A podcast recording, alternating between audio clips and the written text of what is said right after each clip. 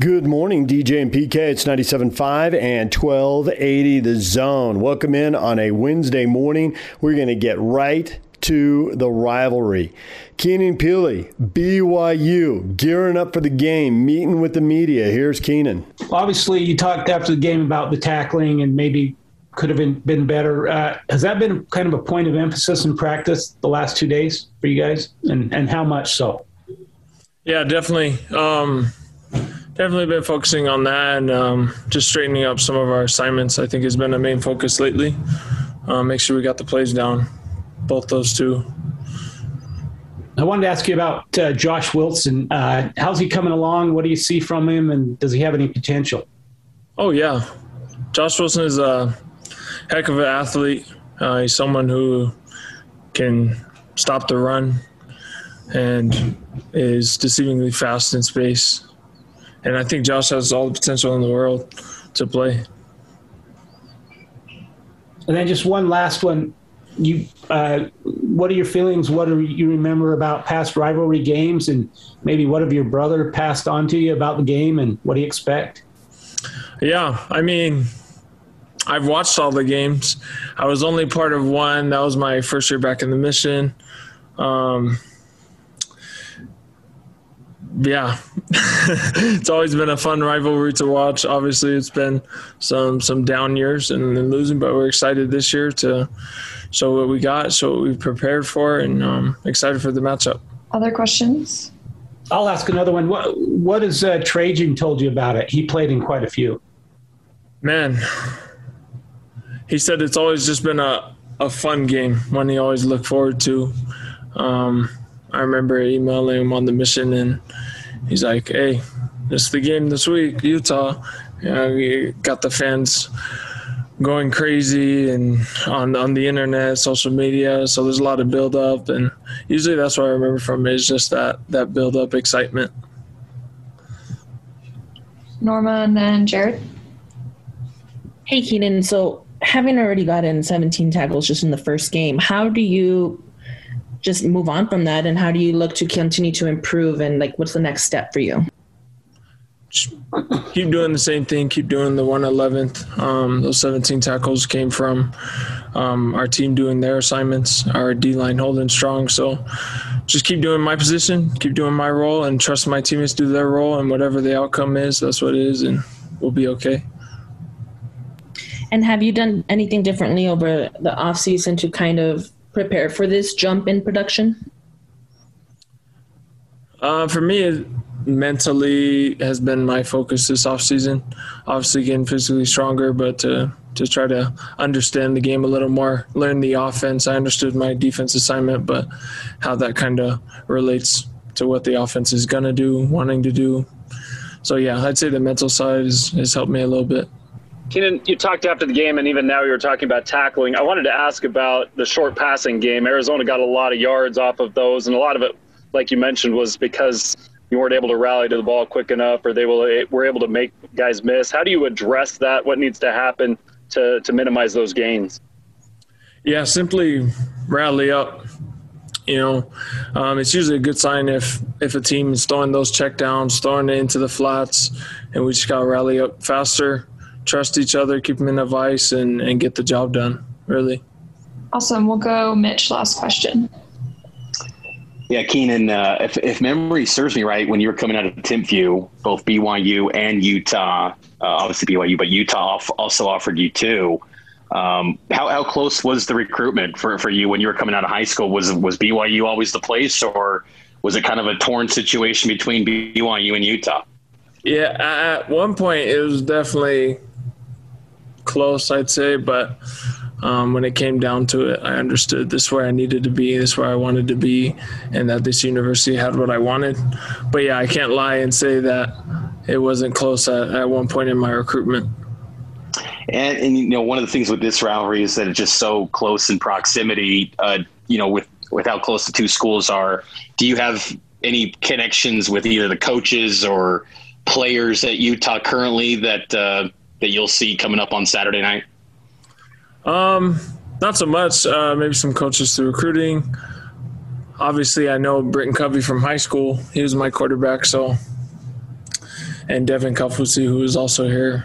Some of those guys who are now on the team. There's the Cougars, Keenan Pili. Now, Here's the Utes, Devin Kaufusi. Yes, there have been Kaufusis on both sides of this rivalry, including his dad, who coached at both schools. Here's Devin on his rivalry memories and the way his family handles it. Um, I had an uncle, my, my dad's younger brother, Rich, he played there as well. And then my dad starting his coaching career actually started up here at the University of Utah. And then, um, and then uh, he took the job uh, to BYU, so he was able to go back to BYU, and that's where you know I've been and grew up down in Provo. And um, but yeah, no, it's, it's kind of been split. My dad um, had, you know, the rest of his brothers play at Utah. Um, you know, we've had cousins come to Utah. Um, the whole BYU push was, my, you know, my immediate family. My older sister playing basketball, two brothers playing playing football. Um, me over there, my, my, dad coaching there. Um, my two other cousins playing there, uh, Isaiah, which got done, and Jackson, that's still there. And so, um, yeah, it's, it's kind of been a, you know, I was, I was kind of a, a swinging back to the University of Utah side. And it's been really fun um, coming up here and being in Salt Lake, seeing family, um, hearing stories of family that's been here. Um, you know, my, my cousin Taliana, she's a superstar on the soccer team, and so yeah, and, and you know, all I could think about is uh, where my family came from, starting with my grandparents coming from Tonga. Um, their whole reason was to you know have us have a better life here, and education was the number one goal, and sports was able to open that door for us. And really, you know, me kind of at the end of it right now, you know, there's more Kaufusis to come. Um, but right now, it's, you know, I, I can, I can't help but just feel grateful um, after, you know, my time at BYU, my family, being up here, hearing stories of my extended family up here. Uh, I'm just super grateful for, you know, what both programs have, have done for my family. My family is super grateful. And all we say, you know, is, you know, football has been good to us, so we'll be good to football. And um, yeah, we're just ex- exciting week. Really is. Yeah, that was an amazing answer. Um, mm-hmm. Um, you guys have anything else? You guys can go ahead. Yeah. I'm curious. Does the fact that you've had so many family members at both schools really fire up the rivalry, or because they've been at both schools, does it kind of calm it down a little bit? I think a little bit of both. Um, Jeez, yeah, that, that, that's a good question. Def, definitely both in the sense of, you know, for example, when I was down there growing up, if you're a U fan, um, seeing cousins up here play, you know, you, you cheer for them. It's family.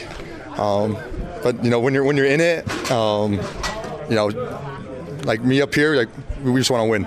It's, it's all about winning, you know, week to week, uh, and especially just for the seniors and stuff. We want to um, send them off on our right senior year um, compared to last year, and um, send them off with a win down, down at LaVell Edwards.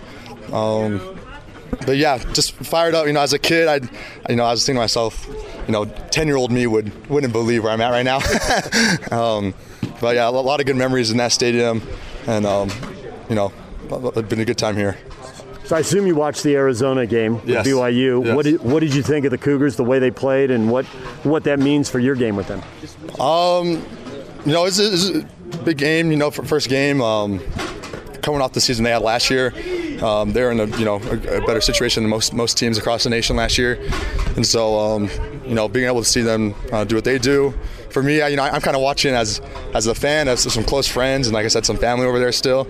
So I was just really happy to see, um, you know, guys stay healthy and, and play. And that's what I was telling them. I was like, hey, just um, I, you know, can't wait to see you when, when I'm on the other side. 10 year old you was only wearing BYU gear then. Yeah, no, I was, you know, it's funny because my brothers, we have photos of us, you know, little here up at University of Utah. I was too little to really understand. Um, but, you know, we have, we have photos of us at Coach Max Kids Camp and stuff, my, my siblings and everything.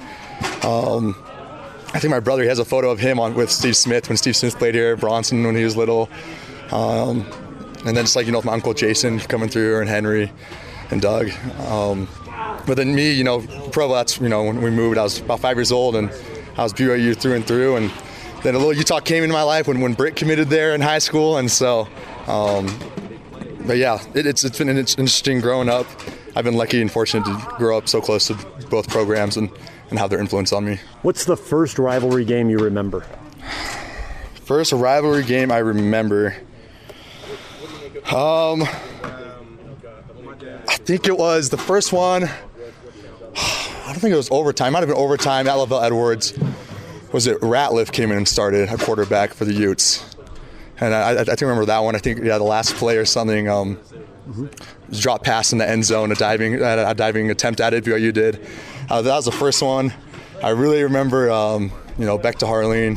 I was praying my guts out here in Rice Eccles as a little kid. Um, I remember my mom, you know, viewing Utah fans, and especially being a you know coach's family. You know, there's a really hostile. My mom said, "That's it. Uh, no more rivalry games for you." You know, I was getting hostile with people, and that's my dad out there, and so just, just all for that. I remember, you know, um, as a BYU fan, uh, you know, fourth and 18, so you know that stuff just kind of stays in your mind as a kid, and um, you know, th- th- those are great moments of um, not just um, programs. Um, you know, but as sports and as, as kids growing up, you know, I'll remember never forget those moments. But then, you know, remember tough ones as a kid. You know, I'm talking from at BYU was, you know, the 54-10 blowout down down at um, LaVell Edwards. But yeah, it's you know, it's it's kind of like the real kind of mark of the year for me. You know, football season. You know, New Year's January 1st, but you know, fall comes along. That's kind of the how the year and my life runs off on time. And so. So, do you think Cougar fans are going to see the Kaufusi on the back of your jersey and go after you? Uh, I think so. Yeah, that's a, we were, uh, you know, that's what coach my players are asking me. Uh, I, for sure. I think, you know, I think it's got to be if it's if it's a rivalry, and especially uh, me running out there. Um, already getting some, you know, some teased at by close friends and, and family and old classmates from down there, and so, um, and just knowing how that game goes and but me and Red, yeah, I'm for sure going to hear something. There's Devin Kaufusi, who's been all over this rivalry. Now, here's Utah head coach Morgan Scalley. So first off, just thoughts on your, your defense and, and how you guys played on Thursday in the opener. Uh, this, the issues that we had, you know, the majority of them are technique issues. You know, so good thing is is that that should improve from week one to week two. Uh, I love the effort with which we played. Uh, I love the takeaways. Would have liked to have had one more, but uh, it was a good first start. You know, the 17 play drive that was a gut punch. Nice job finishing, but it should never have gotten to that point. A couple third downs there that we gave up that uh, should not have. But um, I love coaching this crew, and uh, we've got good coaches, and it's it's fun right now. After such a short season last year, is there still a lot of upside for these guys? It's not really a full season under their belt. Uh, you bet, particularly in the secondary, young secondary that didn't have the you know the crowd involved in, in, in the games last year. Um, so and that will be a big factor in this this week's game, right? Uh, you give up a play on the road and, and you got the fans going crazy. How are you going to respond?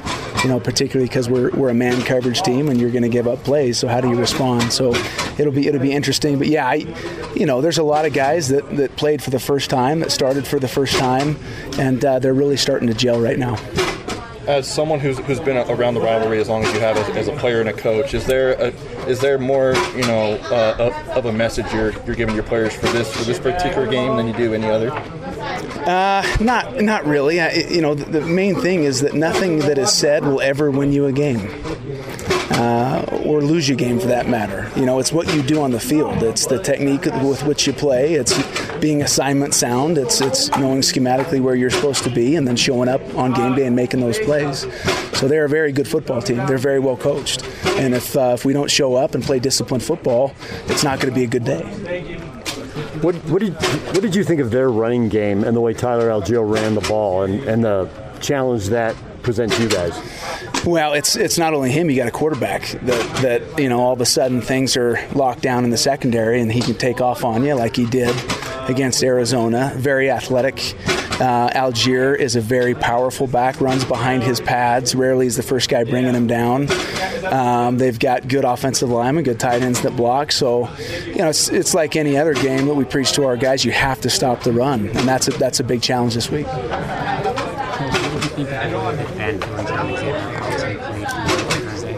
Uh, pleased, you know, and, and they know they're not there yet. You know, a couple, you know, few few mistakes, but um, they're continuing to grow, splitting that time.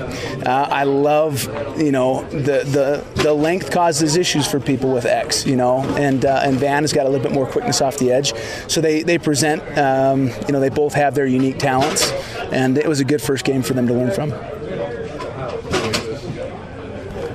Thumbs up. One, one other thing about their tight ends. Yes. There was a lot of talk about how good they were going to be. Statistically, they didn't have that much of an impact in that game. What did you see on film from them, either what they could produce or why they didn't because of the Arizona defense? Well, I you know I don't I don't look at one game. I look at the entirety of, of what they've done. You look at what Holker did to us in 2018. He's a dang good tight end. You look at what uh, Rex is doing all last year. Big target, great hands. So they're a threat. And even though it didn't, you know, may not have shown up in game one, they're a threat. Yep. There's Morgan Scalley. He has got plenty of respect for the BYU tight ends. All right, we're going to take a break. When we come back, Utah Athletic Director Mark Harlan, Pac 12 Commissioner George Kliavkoff. They met with the media. Kliavkoff touring the Utah campus, seven, uh, seventh of his 12 stops as he tours all the campuses. And he had a lot to say about the way Pac 12 teams are going to schedule going forward. It's going to be different. And if you're looking forward to the LSU and Arkansas series, well, hold on to your hats there. We'll get to that next. Stay with us. It's game week for the Cougars. And the Zone Sports Network is getting you ready for kickoff. It ain't over till it's over. The Holy War is here. Kalani Sitake and the Cougars look to snap Utah's winning streak at LaVell Edwards Stadium on Saturday. Your home for the best Holy War coverage is right here on the Zone Sports Network. From Monday morning to the post-game press conference, nobody brings you better coverage of Cougar football than 97.5 1280 The Zone and the Zone Sports Network. Good morning, DJ and PK. It's 97.5 and 1280 The Zone. Mark Harlan, George Kliavkoff meeting with the media, the Pac 12 commissioner, answering a lot of questions about how the college football playoff is going to be televised. Uh, is CBS interested in the Pac 12, which might mean, you know, really good games in the afternoon when the whole country can see them. What's going to happen to the Pac 12 network? Uh, what does the alliance scheduling look like, and how might that impact, if it does at all, the Utah BYU rivalry? Here's the commissioner, George Kliavkoff, with Utah Athletic Director Mark Harlan, both of them together on the podium. Do you expect the college football playoff going forward to evolve into a multi network event? I think it has to evolve into a multi network event. Um, the, the idea that we would have one network who owns all of the postseason rights for college football, I think would be bad for all of college football. We need multiple networks invested in our regular season, and the best way to get them invested in our regular season is to have them owning a piece of our postseason. CBS is obviously losing the SEC package in a couple of years. Are they interested in the Pac 12? I can't talk about what individual networks are interested in, but I'd be surprised if any of the networks, and I've spoken to all of them, uh, wouldn't be interested in owning a piece of college football. It is the preeminent uh, kind of uh, sports property after the NFL. It's the second most watched sports property, and in a world of um, bundled media services, there's nothing more important than live sports. Do you see the Pac 12 evolving maybe towards eight conference games instead of nine to play more intersectional games with the advent of the Alliance? Yeah, the um, the North Star for football scheduling for the Alliance, and it'll take us a while to get there, uh, is having eight conference games in each of the conferences and having one game a year against each of the other two conferences. So Pac 12 schools would play, pay, play uh, eight Pac 12 conference games, one game against the Big Ten, one game against the ACC. Uh, one of those would be home, one of those would be away, and would switch every year. Uh, but understand that we're respecting all existing contracts and all traditional rivalries. And when you do that, it takes a little while to get there. Um, the only thing that could really accelerate that in the near term is if we came to an agreement with our media rights partners to uh, go from nine conference games to eight, and the Big Ten did that as well. Uh, we could start as early as next year if we got those agreements in place, playing one of those games against the Big Ten. What, the, what is the likelihood that might happen? I think you'd have to ask ESPN and Fox for us. Um, I think it's a very compelling trade to go from nine conference games to eight conference games and one game against the Big Big Ten. So I think it's likely that they would agree to it, but uh, I haven't dug into that with them yet. When you made your announcement regarding the alliance, George, the Big 12's future was a little nebulous at the time. They've since made what appear to be some moves. How do, how do you foresee if those moves are made and adding four teams to become 12 again, that factoring them into the quote unquote Power Five world? Yeah, so all of those moves are speculative. None of them have been announced yet, and uh, I don't really want to speculate on what they might or might not be doing. I read everything you do about who they might be inviting by the end of the week, but I don't know the outcome of that. Uh, what I will tell you is that when we moved very quickly to make our decision about whether or not to add teams to the Pac 12, and then very quickly to announce the alliance, um, one of the reasons why we moved uh, so swiftly was that we thought that it would give some immediate balance uh, to the Big 12 and allow them to proceed with uh, whatever they needed to do, uh, because we thought that the vibration that was going through college athletics uh, after it was announced that Texas and Oklahoma were leaving the Big 12 to go to the SEC was not good for college athletics. To what extent did the two of you talk about by, by, the way, are you getting any questions? No, this is These great. are all me? This is the best. you can come back to this one up. To what extent, to what extent did the two of you uh, kind of talk about the short-term and long-term visions of the athletic department here at the University of Utah? And I guess how can how can you help Mark kind of achieve that if, if that's kind of part of the purview of your conversation? Yeah. Do you want to start with? Yeah, I mean, I think what's what's been great about this visit, but previous conversations with the commissioner, and another thing that he did is he had all the ads come to Las Vegas shortly, really shortly thereafter your hire. Matter of fact, I don't even know if you were on the clock yet. No, that was in it June. Was, it was in June, July And- first start. Yeah, and and he just kind of shut the door and and he asked questions. Good leaders ask questions, and he asked us, you know, what what's the most pressing issues and. You know what he heard, I think, was we shared a lot of common of our concerns as a 12 schools. You know, we we the challenges of how do we get to the Final Four and win it. You know, UCLA cracked in this year and win a basketball championship. How do we get into the Final Four in, in football and, and win it? And what are all the things? Now, there's a tremendous amount. Some would say 80%, or if you want a percent, on what happens on a campus to make those decisions. But then the conference has a piece to this too. And so we were able to articulate those those things for him to, to plan when he when he got off and running. So, you know, it, it, to have a, a, commissioner, to have a conference that you were collaboratively together is so important.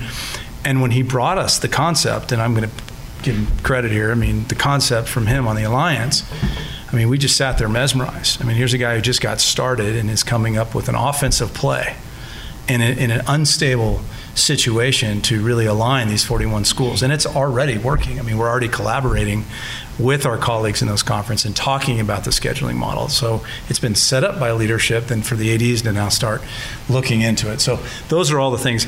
To, to, to be a championship level conference, as we've seen in so many of our other Olympic sports, right, which is stunning what we win. But to get these sports going, it's going to have to be like this from the center, as we like to say, and then obviously collectively um, here. But as I told them, University of Utah is honored to be in this conference.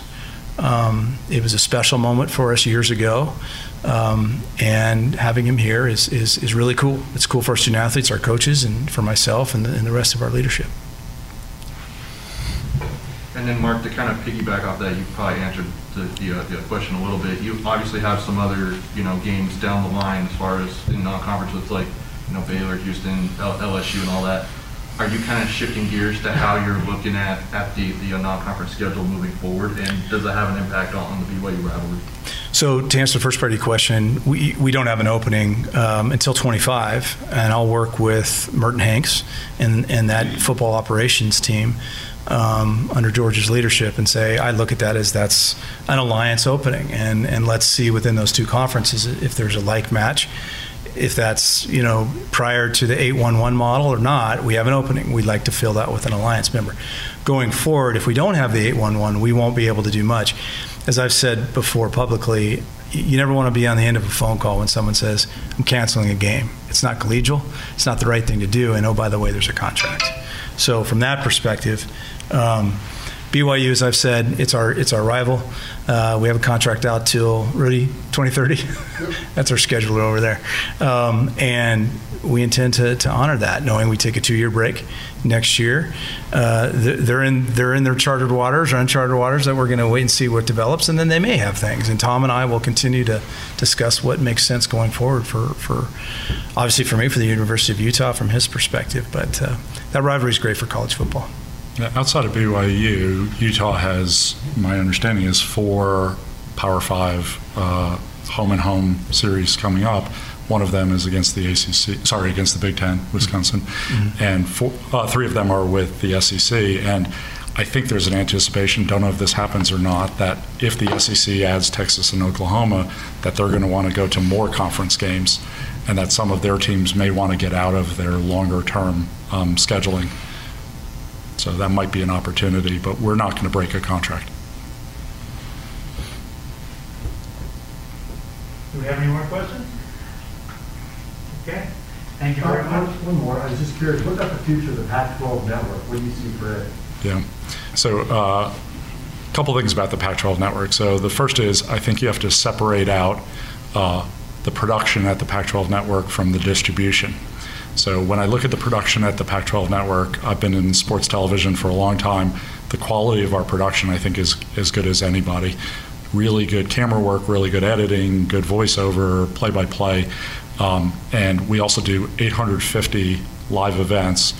Um, next nearest conference um, network does a little bit more than 500, and after that, it's a little bit more than 400. So we're lapping our competition in the amount of content that we create, and we create great, great content.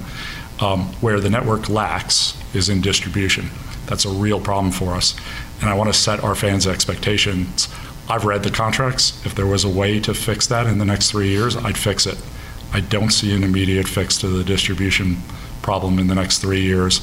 So I'm very focused on the fact that we're the only Power Five conference that owns all of our rights, and that we'll have a unique opportunity three years from now to think about distributing all of that content in a way that balances uh, several factors for me. One is obviously the revenue that uh, that distribution will generate.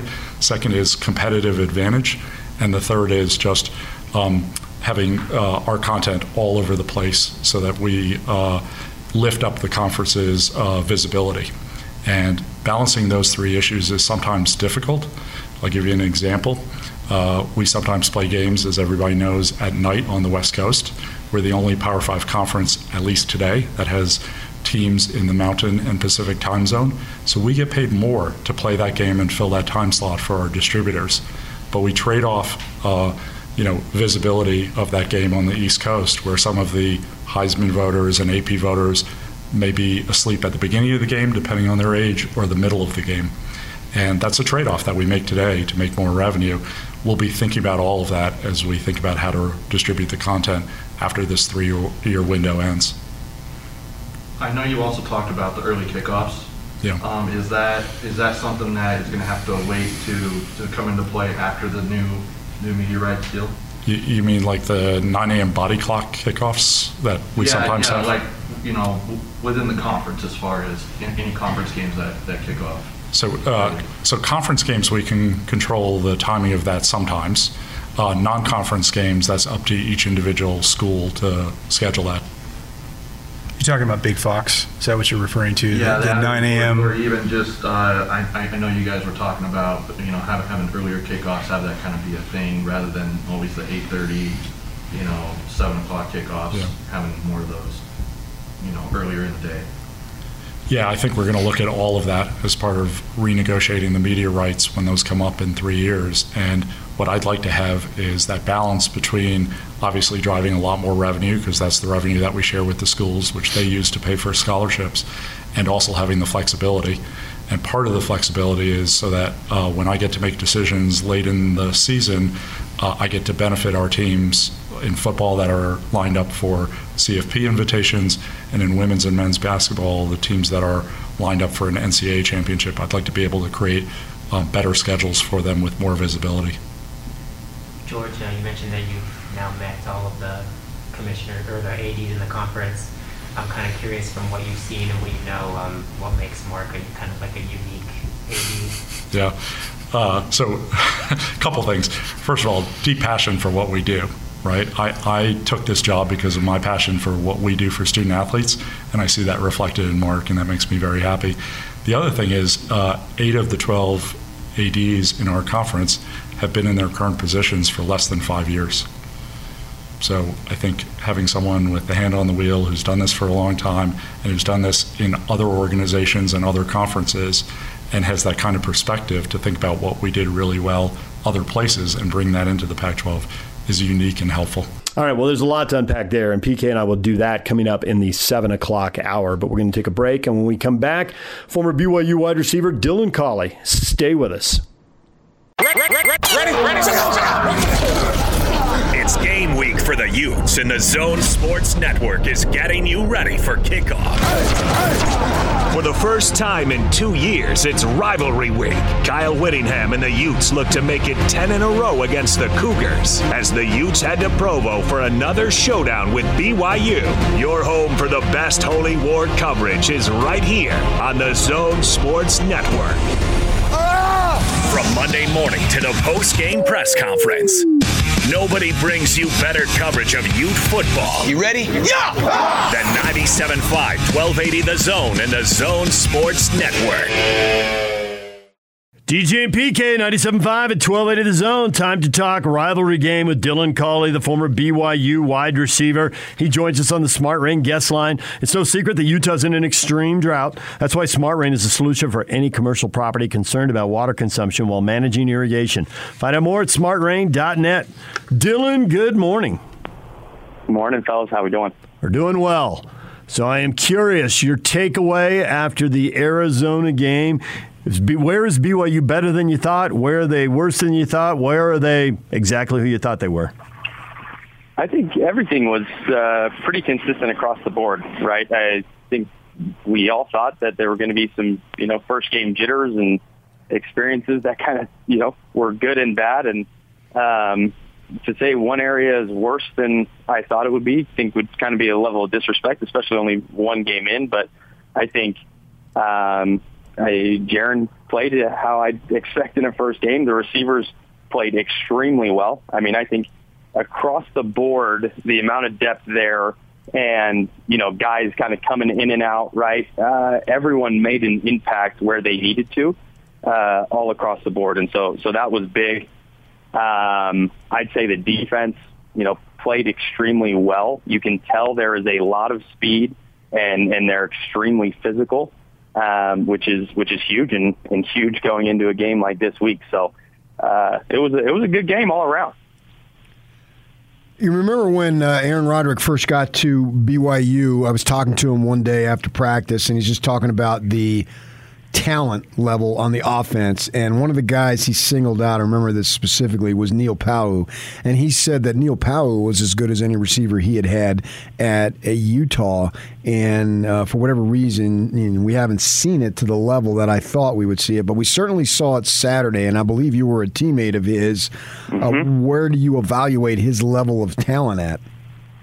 Yeah, I mean, Neil from the very get go. Neil's played a lot of football, right? Um, he's been around for a minute, and so he is a guy who I think originally, and the reason we haven't seen it is the same reason that you don't see it from a lot of guys early on is, is that level of confidence and having someone that gives you 100% kind of that belief, right?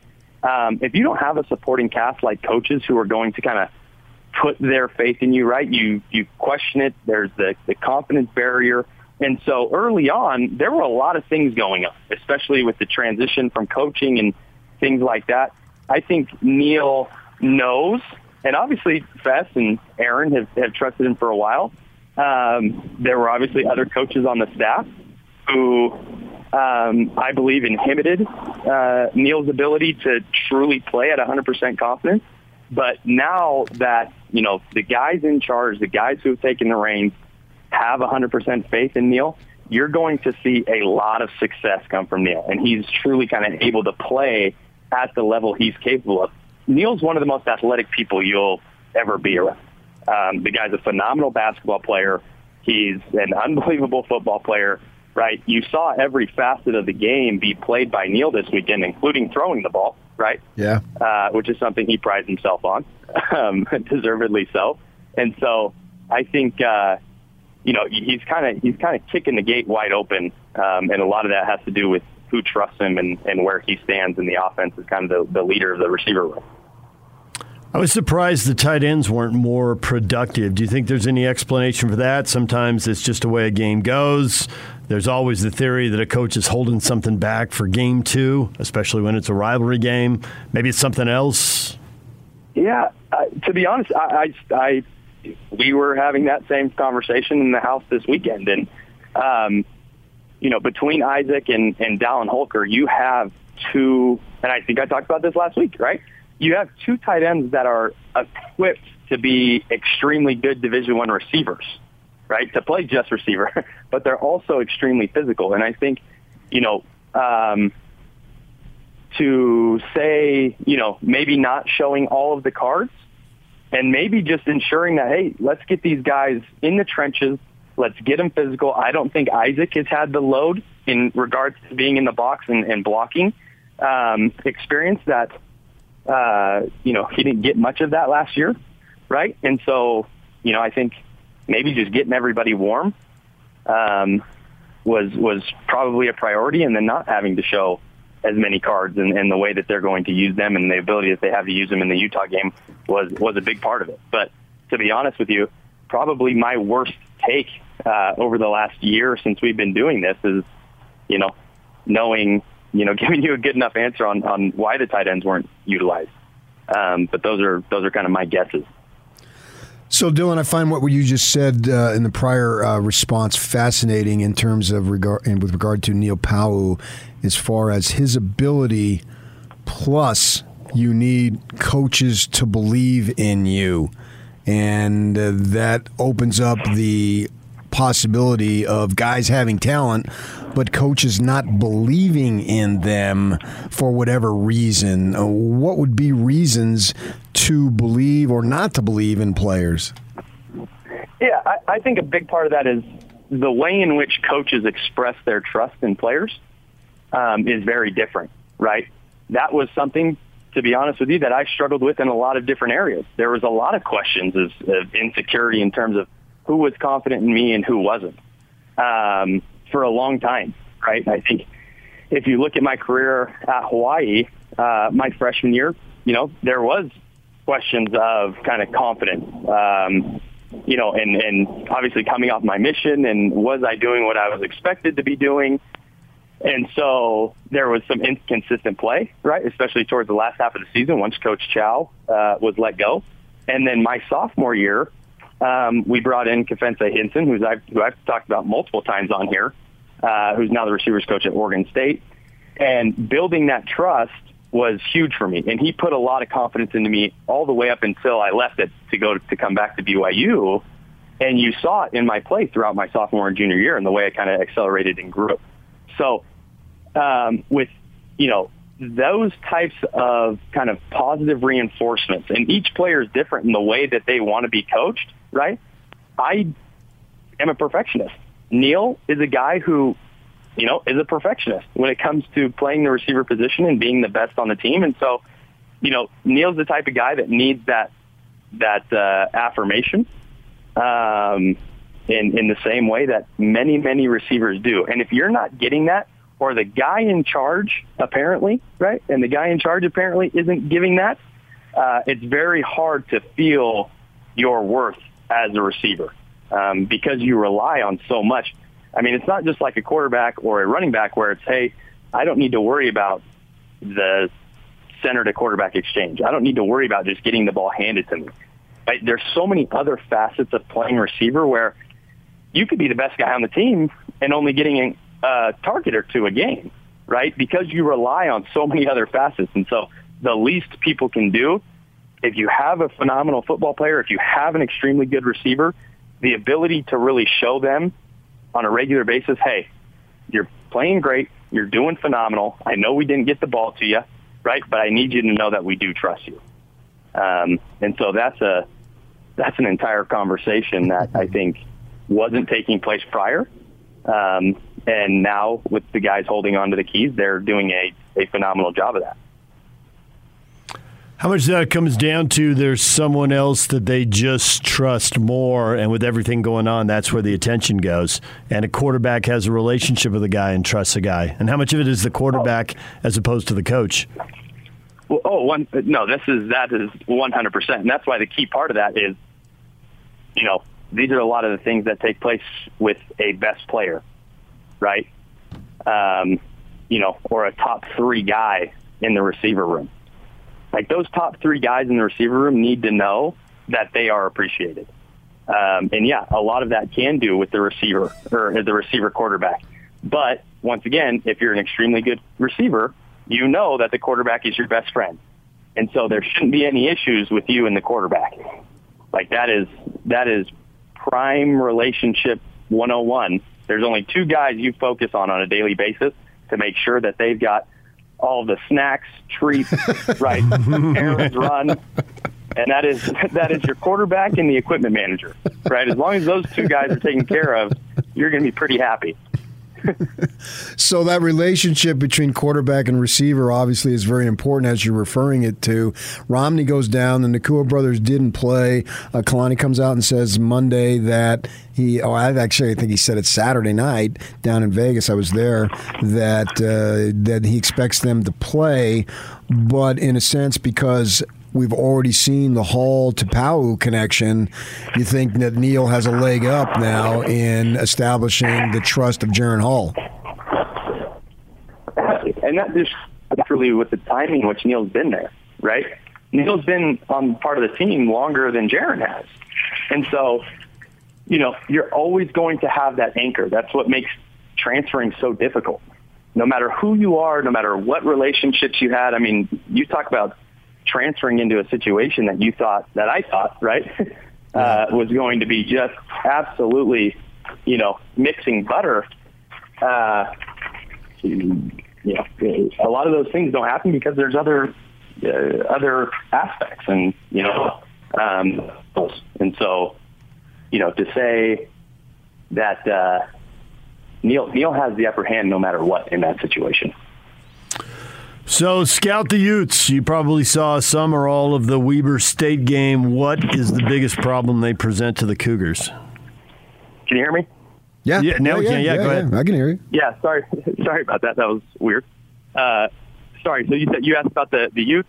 Yeah, scout them. What is the biggest problem they present to the Cougars? Uh, their defense. It will always be the defense. Um, I think athletically, on the outside, BYU meets them um, strongly. I think that there isn't a gap there. I think that over the top BYU size when you look at the receivers, um, and hopefully Samson and you know Puka and Neil can all go out there and be a part of it uh, on a more active basis. And I think they measure up very, very strongly, if not better than the the Utah defensive backs. Um, but when we talk about the defensive line and that box with those linebackers, um, you know, I think for 10 years, there's been very few teams, especially in the Pac-12, that do it better. And so it is going to be a, uh, it's going to be a tough one, you know, for that offense to be able to get everything together and make sure they're playing at their top, their top level. I mean, this isn't a, this is, you're playing this game at 98%. You cannot be that 2%, you know, you can have, you're going to have mistakes. Things aren't going to be perfect, but this is a game where you need to be as close to perfect as possible. Yeah, I think that was one thing that the coaches were extremely com- pleased with the Jaren Hall is there were zero turnovers. So you think now that uh, he showed that he can take care of the ball, he made good decisions there, and I don't. I'm trying to remember. I don't think there was anything close that was a possible interception that went off a hand or whatnot. It looked like uh, either it was to his guy or was on the turf. Uh, with that in mind, how much more aggressive do you think that BYU's offensive philosophy will be, knowing that there's a level of trust that Jaren can take care of the ball? Yeah, I, I think it's you're going to see a lot of it, and that's the big, you know, Jaren isn't uh, scared. Jaren isn't afraid. I don't think A Rod is scared or afraid. I think what you have is a very, very thought provoking quarterback, right? Who is going to do his best to make the right decision. Um, and when you have that and you know you know, the first, the, the biggest part of trust when it comes to selecting a quarterback is, are you going to put us in positions to win or are you going to put us in positions to lose with your choices? Um, not your talent, not your ability, right? But when you have choices, what are you going to do with those? And Jaren will always be a guy who puts you in the best position to win with his decisions. Um, he's cool-minded, right? He's extremely athletic. You can trust his legs, just like you saw on Saturday. And so, I think they can really they can really open it up. Um, you know, they can they can really open up the entire offensive playbook. I mean, the rest of the season, do you really have anything that you are kind of ride or dying on? Right? Yes, you have a ton of big games, and you have a ton of big opportunities to go in and to win Power Five conference games and show that you deserve to be in a Power Five conference. But this game is this game's it, right? And so, yeah, I'm I'm willing to say, hey, let's go in here at 110 percent and uh, make sure we can get this one under our under you know under our belt, and we'll go in knowing that we can compete with anybody the rest of the season. So does this does the streak end here? I believe so. I think it's going to be an extremely tough game, and it's going to come down. It's going to be chances are a last second a last second hoorah, but um, I firmly believe that that this streak ends here. All right, that's what I want to hear, brother. now, there's a lot of prayer and a lot of faith going into that, and potentially some fasting, but I firmly believe that. Well, what's interesting now is you're an alumni. You're not that far removed, but you are an alum of BYU, and obviously the Collie family. You know, it's kind of sort of right there with Kaufusi's in terms of uh, the connection mm-hmm. to BYU that runs very, very deep, going back many, many years. And so, as an alum now, from a different perspective, how much does this streak bother you? Oh, it's bothered me since day one. Right. Um, I am not a. Uh, like I'm I'm a big BYU fan. Right, I, I have been for a very long time. Um, you know, there are uh, there are very very few. You know, I'm not like a diehard of anybody or anything, um, but and I try not to let sports get a, a huge portion of my thought process and feelings and emotions now. Um, this will always be something that bothers me uh, until it's broken. And once it's broken, then I will be able to rest easy. And whatever happens after that, if Utah goes on another five-year streak, if they go on another, you know, eight-year streak, it's one thing. But we need to break this one because I think this is where this is a wall that's been standing in front of BYU for a very long time, and I think it's more critical than than people think, uh, especially for the mental confidence of a football team and a program and, and where the future lies. Um, this is it's a big one, and I think if BYU wins this game, right, you'll start to see that respect put back on BYU's name when it comes to the Utah BYU rivalry because the uh, the nonsense of you know who's Utah's rival, um, uh, you know, and, and trying to think of all the oh Colorado and USC and you know that's that's all wrong and that's all fake. And I think when it comes down to it, everybody knows BYU is, is Utah's biggest rival and vice versa. And the only way to really crush all of that narrative is is to end the streak this weekend. Dylan, as always, we appreciate it. We'll talk to you next week and uh, listen to the station for the next day or two, and you'll hear yourself over and over because uh, we've been notified you've already made the promo for today, regardless of whatever else happens in the show. Done. That's my goal every week. Make the promo. All right. Thanks a lot. We appreciate it, Dylan. All right. Yep. Have a good day. There's former BYU wide receiver Dylan Collie. When we come back, what is trending? All the headlines next.